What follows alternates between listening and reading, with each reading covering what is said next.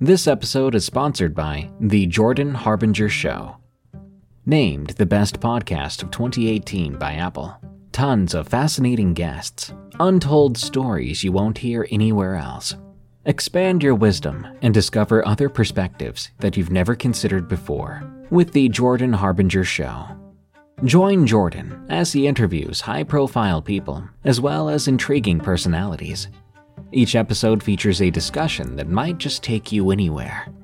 I recommend episode 970, where Jordan and guest Annie Jacobsen talk nuclear annihilation. How likely is it? How scared should you be? And what comes after? There's also episode 886 with David Farina, which delves into the wacky world of flat earthers. These episodes are great starting points, but you're sure to find deep, interesting, and thought provoking topics throughout Jordan's catalog. Turn off the music and turn up the wisdom with The Jordan Harbinger Show. We really enjoy this show and we think you will as well. There's just so much here. Check out jordanharbinger.com slash start for some episode recommendations or search for The Jordan Harbinger Show. That's H A R B as in boy, I N as in Nancy, G E R. You know, some people enjoy composing their own music, chord by chord, and others are happiest when they come across that one perfect song. Work is not a lot different than that. Whether you prefer building your own workflow or using a pre made template, with Monday.com, you and the team can work in a way that's comfortable for everyone. Tap the banner to go to Monday.com and build your own amazing workflow, or find an awesome template. No judgment.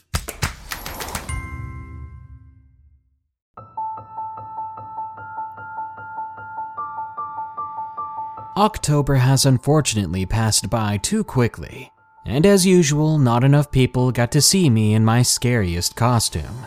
No, not that one. That's better. This month, our subreddit, r slash darkness prevails, got tons of new stories. So today, I'm going to read you the finalists. The scariest stories you guys sent this month. Well, the ones over 500 words. As you listen to these stories, please click the link in the description to your favorite story and upvote it. At the end of the day, I'll send messages to all these authors with their prizes, according to how many votes they got. If you want to be a part of our next contest for November, just type up your story nice and clear and over 500 words, and submit it at reddit.com slash r slash darkness prevails. Now, let's look into our most popular nightmares. Number 1. I saw something in the ravine. Submitted by Train to Myers. Before I tell you exactly what I witnessed, I want to make a few things very clear. I live in an urban center with a fairly high population, with a network of ravines throughout. There are all kinds of animals there skunks, raccoons, moles, squirrels, and even coyotes. These animals and more are easy to see if you spend a little time in those ravines, but nothing compares to what I've seen. It started with the missing posters. Whenever I'd take my dog for a walk, I would see missing cat posters. I would see more each time I went out. Every day I'd see the faces of lost cats plastered on every telephone pole I walked past. It was strange and eerie how many there were. It seemed like every day a few more cats would go missing. You'd have more crying kids, more worry in the community, and more missing posters. When my neighbor's cat went missing, it was such a problem it became a local news story. Among the distraught former cat owners that were interviewed, there was my neighbor. She and I both had houses that backed into the ravine. You could walk directly into the ravine from our backyards. Around 10 p.m., my neighbor let her cat out of the house to do her business. She says that after only a minute of her cat walking around, doing her business in the backyard, a low growl and the sound of the cat in distress was heard, coming from the pitch black of the dark yard. She grabbed a flashlight and ran out, only to discover blood drying in the dirt. It led into the ravine and it was accompanied by strange tracks. Tracks that everyone assumed were from coyotes. Everyone's assumption was confirmed when a local woman went downstairs in the middle of the night to grab some food. She looked through the glass back door to see four yellow eyes staring back at her. Two coyotes. Even still, the volume at which cats were disappearing was surprisingly growing every night. Most people kept a strict eye on their pets around that time, like they should have. One night, I was sitting in a chair on my back porch. It was really late, and I was letting my dog out for a walk. There's a chain link fence separating my backyard from the ravine with a gate. The hairs on the back of my neck suddenly stood up, and even though I hadn't seen or heard anything, I felt that something was there. I sensed it, and then I saw them two yellow eyes, like the ones the lady saw behind the fence, and they were staring directly at me. Two more emerged from the ravine, finding their place next to the first pair. Then I heard a low growl, loud enough to be heard from my place on the porch, and that's when I saw a third set of eyes. Their color was different from the yellowish coloring of the other two, and I saw that they possessed a more orange color. The thing was impossibly tall. It must have stood at about nine feet, towering over my fence. My dog barked and began to whimper, tail between its legs, as it ran to the back door and began to paw and scratch on it, begging to be let back inside. I ran in with my dog, and I barely got any sleep that night. What in the world was that thing? Pretty soon, and to my discomfort, someone's bloodhound went missing like the rest of the cats. It was the first dog disappearance. So many people were surprised and worried. I figured there must have been multiple coyotes hunting their prey at once. I thought that the poor bloodhound probably put up a good fight. And this brings me to what I personally experienced. My encounter happened in broad daylight. I was walking my Australian Shepherd, and it started like any other walk. We were walking down to the ravine, entering right from my backyard where I'd seen those eyes the previous night. My dog was walking at a moderate pace, sniffing everything in his path per usual, and perking up when he saw a squirrel. He's an energetic dog, so he requires pretty long and frequent walks, and I always thought my best option around here were the ravines. I grew to know the place well enough, having come down here to walk so often. I wasn't too concerned about the whole coyote problem, and I knew a coyote wouldn't attack my dog when I'm with him. I've heard coyotes are skittish. At some point on our walk, maybe a mile or two, he stopped. My dog just completely froze, and he stopped sniffing around. For a full minute, he just stood completely still. Then he sat down. I didn't tell him to sit or anything, he just sat down on his own. I tugged at his lead, but that received no response. Then I heard the sound of a stick cracking nearby, somewhere ahead of us, and that's when he began to whimper. Whatever he was afraid of was just up ahead, just around the corner. I was kind of curious as to what it was, so I tried going forward. I finally pulled on the leash hard enough for him to follow me, and off we went around the corner. I walked slowly, carefully, making sure I didn't make too much noise. My dog was right behind me, hiding behind my legs as we walked. As my hiking boots became caked with mud as I was walking by the stream, I noticed the smell. The farther I got around the turn, the more putrid the stench was. It was like rotting meat mixed with wet dog, with a slight metallic ring to it. As I got halfway around the turn, I saw the cat. It lay in the mud, causing its white fur to become a dirty brown. It was clearly decaying. It looked to have been there for several days, and it looked to have been partially eaten. Flies buzzed around the carcass, causing the whole experience of finding this dead pet to be increasingly dreadful. Then I heard a growl nearby and the sound of ripping and tearing, with a bit of crunching adding to the disgusting sounds. I kept walking and finished the turn, and I finally got a good look at the source of the noise and the reason for the dead cat. It led to a more open space, with trees along the side of it, and a large tree right in the center. I saw a coyote near the middle tree eating something lying on the ground.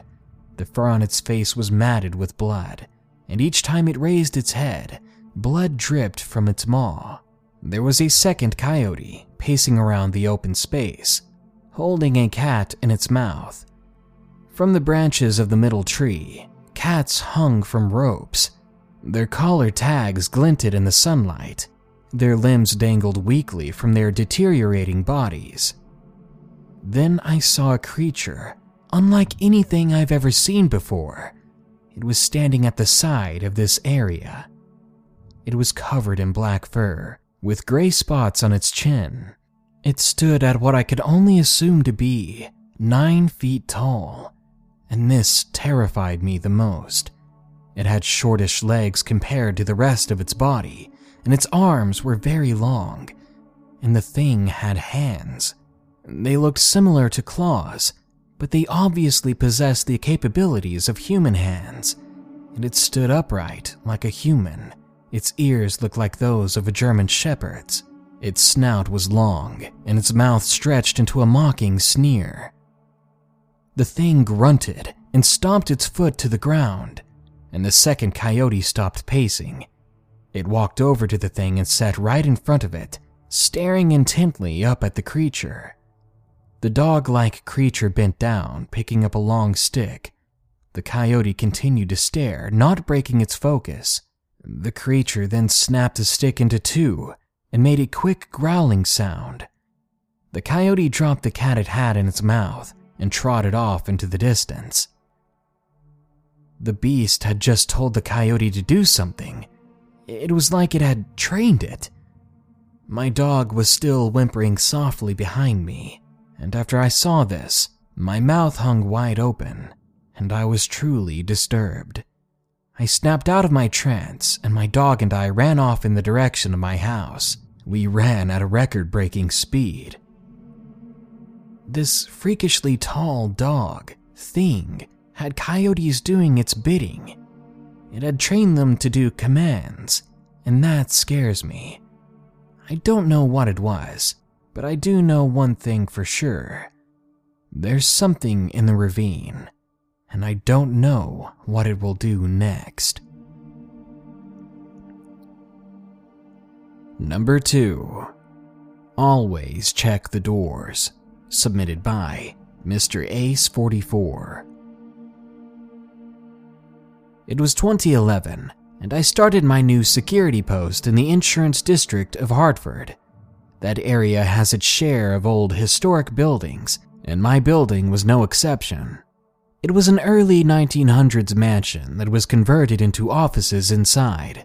When I say converted, I mean it was really just desks placed in some of the old rooms. Around 1 in the morning, I grabbed my flashlight and began my first round, albeit a little bit nervous, as I had heard your classic ghost stories from the rest of the guards. As I came to the top of the main staircase, the extremely dim lighting did nothing to help calm down my nerves. Door by door, I walked down, checking to make sure they were all locked. This isn't so bad. I'm already almost done with this round, I reassured myself. But still, my confidence was fading fast. All seemed to be going well, though, until I got about halfway down the hall. A door on the right side was open. As I walked over and glanced in, my heart sank and I began to sweat out of control. Is this real? I wondered. Sitting dead center in the room was a child. They were no more than six years old and they were playing with toys in the dark. I continued fast paced down the hall. Am I going insane? No, the stories are just getting with me, I tried to tell myself. I tried to shake it off, that I still needed to go back and close that door. I walked back slowly, trying to laugh it off. But when I came back, my heart seemed to stop this time. The boy was still there. I was lost for words. This situation made no sense, but I finally managed to mutter something. Hello came out of my trembling lips. The child turned around and nervously asked, Have you seen my mother? As calmly as I could, I grabbed the child by the hand, trying to comfort him, and I brought him downstairs to the security desk and I called the police. The child didn't say much, and he didn't seem too concerned. The police arrived in a few minutes. Turns out his mother works at the office and had brought him in to work that day and just forgot about him. It baffles my mind how a parent could go five hours not realizing they left their child alone somewhere. I continued working there for a few months and eventually got a transfer to a new post. At the end of the day, I'm happy everything turned out fine, and I'm most thankful that it wasn't actually a ghost. This episode is sponsored by June's Journey. Do you believe in monsters? And given the chance, would you be brave enough to track one down on your own? In June's Journey, people are the true monsters, and you can live the story yourself rather than sitting back and listening to one. June's Journey is a hidden object game with a thrilling murder mystery set in the roaring 20s. You play as June on the hunt for your sister's murderer Discover clues through exciting hidden object scenes with beautiful and atmospheric illustrations and music. Victory brings you closer to new plot points and suspenseful answers. When not hunting for clues, you can customize your own luxurious estate island with gardens, buildings, and decor. Or chat and play with or against other players too, in the Detective Club, where you could even put your skills to the test in the Detective League. June's Journey is both relaxing and fun to play, with my busy schedule, I find it's the perfect game to pick up and play whenever I've got a free moment. It doesn't demand too much time, and it's pretty satisfying solving puzzles quickly and unlocking new clues. Can you crack the case? Download June's Journey for free today on iOS and Android. When you need mealtime inspiration, it's worth shopping Kroger, where you'll find over 30,000 mouthwatering choices that excite your inner foodie. And no matter what tasty choice you make, you'll enjoy our everyday low prices, plus extra ways to save, like digital coupons worth over $600 each week. You can also save up to $1 off per gallon at the pump with fuel points. More savings and more inspiring flavors make shopping Kroger worth it every time. Kroger, fresh for everyone. Fuel restrictions apply. Saving money on exterior wall lights. Now at Menards. Find your style with Patriot Lighting. Exterior lights enhance the look of your home. Choose from over 50 options from Patriot Lighting. Now through May 19th, get $10 instant savings on a single qualifying purchase of $100 or more on in stock outdoor wall lights. Check out our entire selection of outdoor lights and see the rest of our deals happening now on Menards.com. Save big money at Menards. Number 3 Disappearing Children at Dunn's Swamp. Submitted by Chips Nipplewolf. While this isn't a particularly scary or frightening story, it's one of the most strange, disturbing, and unexplainable experiences I can recall. Now, for a bit of background, this event happened during April in 2016 I live in Australia, and I attended a university in Canberra. During a mid semester break, I went on a road trip with two of my friends. Let's call them Ness and Mike. We were going to visit Ness's house in a place called Kandos. Kandos is in a pretty remote area, maybe two hours from Katoomba, in the Blue Mountains, and an hour and a half from Bathurst. There isn't much to do there, but the scenery is beautiful with tall buttes, mesas, and plateaus, and thick Australian bushland. If you've ever been to Australia or lived there, you will know what I'm talking about. It's the kind of wilderness that you could take five steps into and be lost in a screen of undergrowth. Anyway, there wasn't much to do at Kandos, so we mostly just hung out around Ness's house or visited her grandparents, who were very lovely people. Three days into our week long trip, Ness decided to take Mike and I out to a remote camping ground called Dunn Swamp, or Ganguddy, as it is known to local indigenous people. It was an hour's drive from Kandos, heading into the mountainous region. I was excited. I love hiking and bushwalking, especially in the areas with lots of history, and Dunn Swamp had that in spades. There were still many caves and rock shelters where indigenous rock art can be found, and as a heritage student specializing in cave art, it was right up my alley. The drive there was great, heading down old dirt roads and fire trails. The scenery was so picturesque. We arrived at Dunn Swamp. It's a large water reservoir made by damming and flooding an old river course. It supplied water for Kandos, but also had a large campground.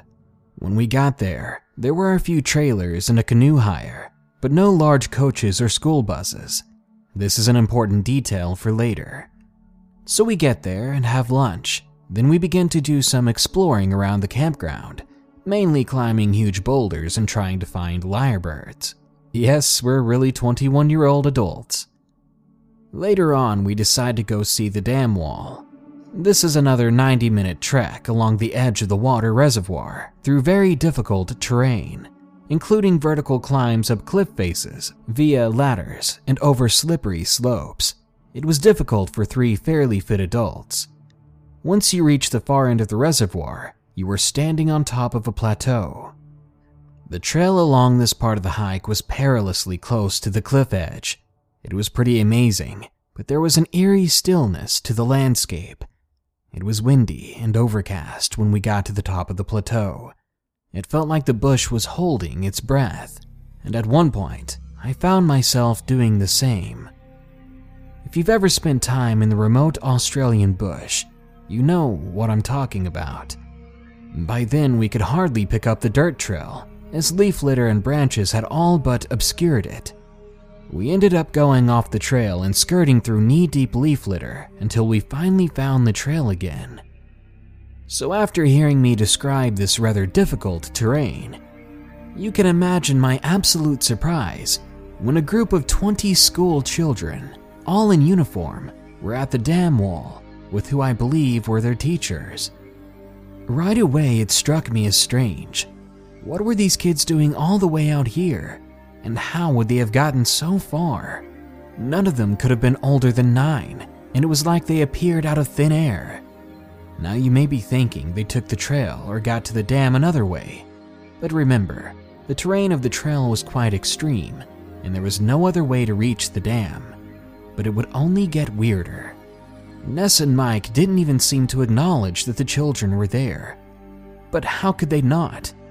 The kids took up most of the trail, as the children walked further down the trail, which now followed the stream that flowed further into the forest from the dam, they passed the three of us. Ness and Mike did move out of the way, but they didn't even look in their direction. I started getting this eerie feeling, like I was looking at something that just shouldn't have been there. I smiled at one of the teachers as they passed, but she didn't smile back. She didn't even look at me. What was going on? We stayed around the dam for a while and then headed further down the trail in the same direction the school group had gone. As we walked, I caught a few glimpses of them through the trees. They were maybe 800 meters in front of us. After maybe 10 minutes, we decided to sit by the stream. We stayed there for about another 10 minutes, and the whole time I couldn't stop thinking about the strange experience. I even asked my friends if they had noticed anything weird, anything odd about that school group, but they just brushed it off and changed the subject immediately. If I thought this was weird, it was about to get even weirder. We set off on the trail again, which looped back to the plateau above the dam wall. This is about a 45 minute walk uphill. The further we got along the trail, the more abandoned it seemed. There were no tracks, only a few animal tracks in the mud. There was even a fallen tree, like a full sized 50 year old gum tree across the path. We had trouble getting around it, so how on earth did the children manage so well? At this point, I had no idea where they had gone. I was actually quite worried. This whole situation screamed unnatural to me. I was distracted on our way back to the campsite, constantly trying to find those children again. But I didn't see one sign of them. Not a sound, no footprints on the trail, and most importantly, no school group getting on a bus. There was no way those kids could have left the campground without us seeing them. I was afraid they had been taken into the forest or something along those lines. It was all just so strange. The children in an isolated and remote area, the strange reaction of my friends and the teacher. I was honestly disturbed by this for the rest of the trip. I just couldn't find a logical explanation for where those children had gone. They'd vanished into thin air. After a bit of research, I have to conclude that either I experienced a paranormal event or some sort of glitch in time or space. But here's the kicker. A few weeks after our trip, I asked Ness and Mike if they remembered the school group at Dunn Swamp. They had no memory of any kids hanging out there that day. In fact, they said that it had just been us, that there had been no one else on the trail. There is something strange happening at Dunn Swamp. Maybe it's in the water, or maybe it's the land itself. All I know is I experienced something, something unnatural that day. Number 4. The Maine Hunting Trip. Submitted by M.A. Woodsman.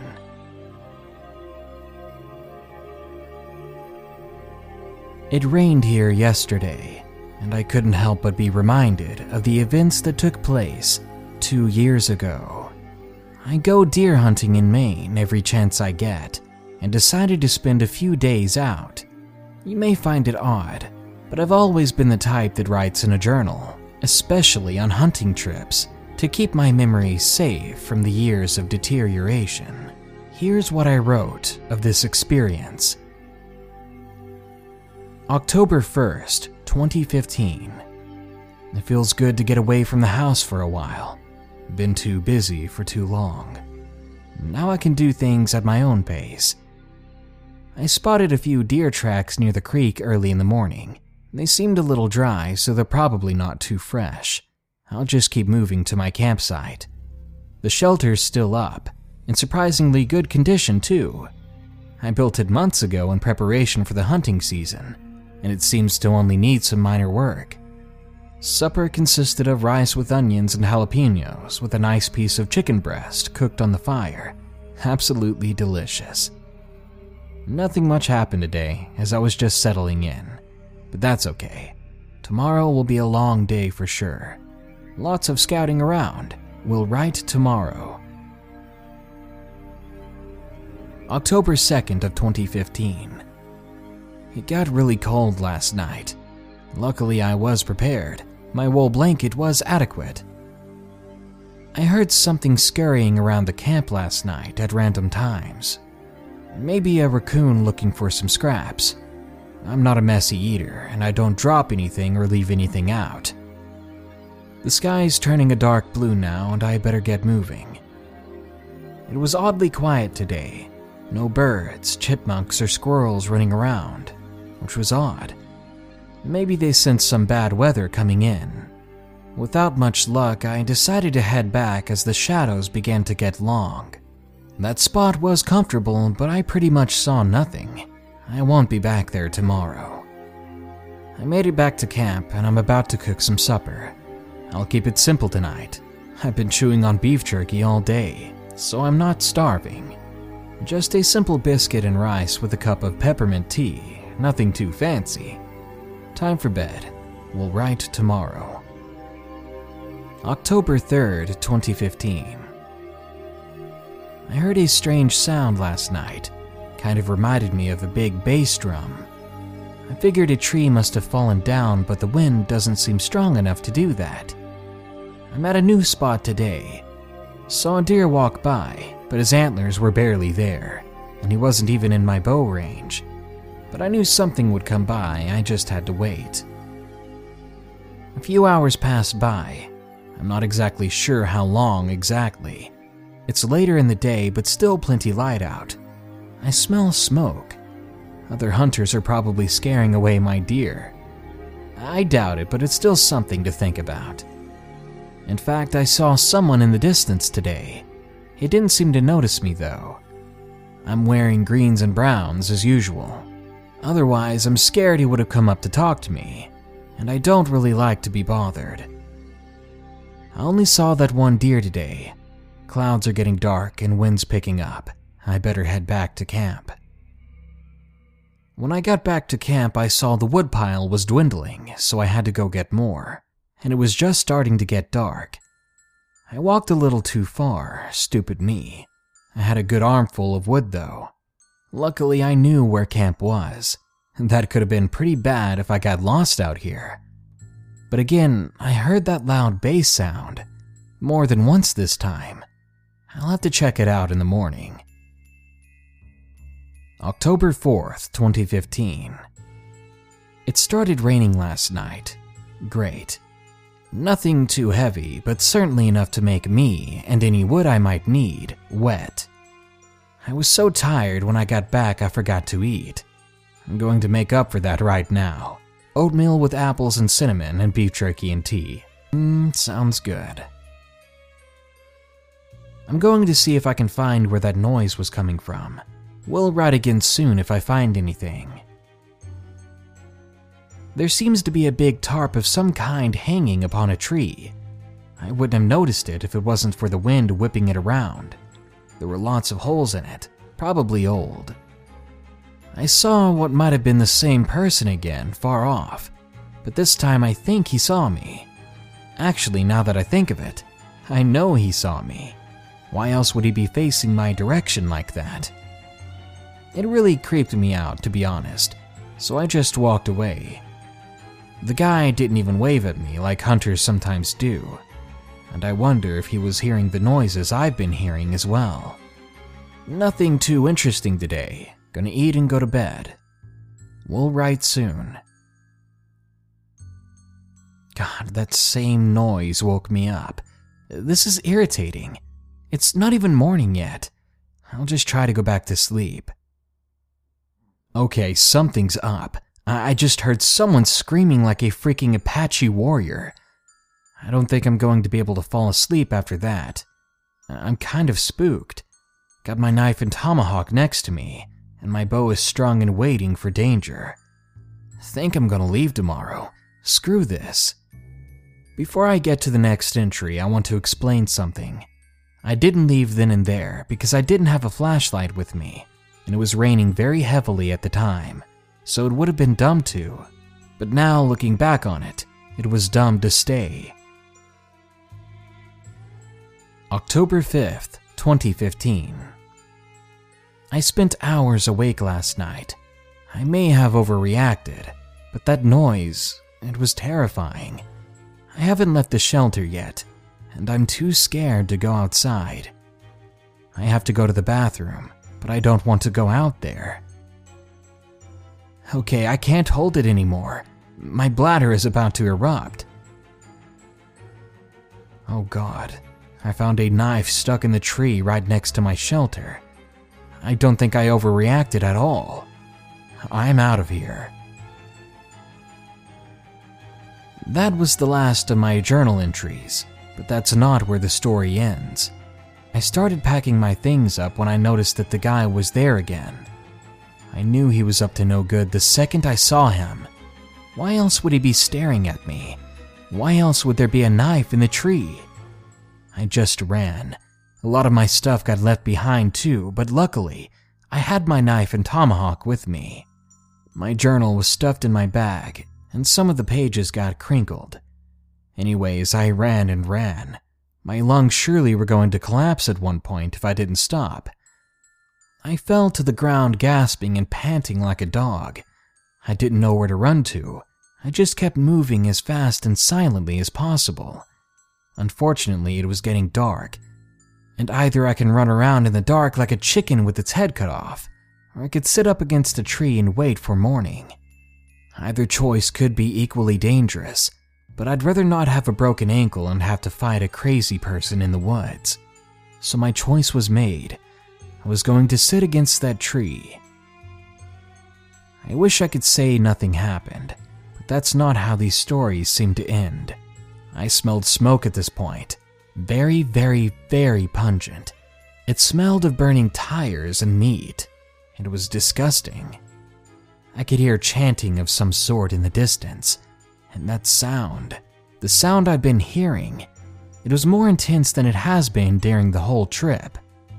It sounded like someone was slamming a sledgehammer into it, some sort of drum, with a quicker pace than ever. I knew I couldn't just stick around here. I stood up slowly and began to sneak away. But then I heard someone walking around. I saw the beam of a flashlight and I knew I was screwed. He wasn't too far from me at that point, which scared me because I hadn't seen or heard him until he got too close. He must have knew I was there. He must have been following me. So I started to walk away, and then all of a sudden, snap! I stepped on a brittle twig. I knew that he knew I was there now, and he let out that same call I'd heard before, that war cry sound. Then all of a sudden, I heard multiple men making the same noise. Of course, I ran. There was no hiding at this point. I could hear at least 10 other men following me. At this point, I accepted what I knew was coming death. I knew it was the end. I knew there was nothing to be done. It sounded like 10 to 1. And who knew what weapons they had? Guns, knives, I didn't want to know. And they were catching up to me fast. The ground was just too muddy. As I was running, I noticed that I was very close to a steep hill, and I mean dangerously close. I slipped down the hill, flipping and sliding for what seemed like forever. I must have passed out for some time, because when I woke up, the sky was turning that dark bluish that indicates that morning is near. And thank God, nothing was broken. I still don't know how. Then again, my tomahawk was missing, but my knife was still on my belt. I stood up, bruised and sore. Why hadn't they killed me? How did I survive this? Maybe they were just chasing me away. To this day, I still don't know. There was a trail about a hundred yards away. I'm glad I found it, because I knew I would be able to make it out of there. I just didn't know how long it would take. I followed that trail for a few hours. Probably would have been quicker had I not fallen down that hill. Anyway, I kept walking, and I eventually made it to a parking lot. There was a father and son there taking their fishing rods out of the bed of a pickup. They stared at me like some sort of creature. The dad said I looked like hell. I'm sure anyone, if they went through that, would have. I looked at my reflection in the window of the truck and was shocked. He asked me if I needed a ride, and I, of course, said yes. I asked them to take me to the nearest hospital. The rest of the story isn't too important from there. I got help and made it home alright, and I tried to forget about the experience after that. But it will always be in my mind. I can manage to forget about it only sometimes, but I still remember. I just hope no one has to go through something like that. And number 5. My aunt worked with a serial killer. Submitted by Bubba Dat Bad Boy. I'm autistic, and so some things make me upset, but most of them aren't the casual things that someone with autism gets upset over. For example, I like scary stuff, watching news, etc., but I hate loud noises, and sometimes being touched, and sometimes smells make me upset. I live in Kansas, and this story takes place from my aunt's point of view. In fact, this story shocked the entire state of Kansas. You see, my aunt worked with what she thought was a very nice man. His name was Dennis. He was the kind of guy that didn't give you the creeps and was very charismatic. It seemed like you could trust him. He lived in Park City, Kansas, not too far from my old house that was in the small town of Kechi, Kansas. He worked on house alarms with my aunt. There was a much darker side to Dennis, a side which no one, not even my family who was close to him, knew about. In the 1970s and 80s, there was a series of murders going throughout the state. One of the victims was a family who I think was murdered in their own house, while the other murders were women. And can you guess who it turned out to be? Yep, it was Dennis. But they weren't able to find out who it really was, so Dennis remained anonymous. Then in the 1990s, he tried to make his return, killing more women, but his homicides began to get messy. Soon, the investigators found the evidence they needed to arrest him. One piece of evidence was his computer. Now, I'm not sure what kind of evidence led to him being a suspect, but at one point, they got a warrant to seize his computer, and what they found there was not very pleasant. Now, I told you I'm autistic for a very good reason. Under US law, anybody with special needs or lacking of any skill has to take a special ed program at school where it's easier for you to learn about things. There are assistants in those classes, known as paras. One para of mine told me that Dennis was the pastor of her church, and that her brother stayed over at his house a few times. Another friend of mine told me that one of his neighbors was at her apartment, so I think. And while she was there, Dennis came to the door and asked, Is this your pet? He laid down a cat or a dog, I don't remember which, but it was definitely not their animal. I think he was just trying to find another victim. Then on August 18, 2005, he was sentenced to 10 life sentences and was convicted of murder.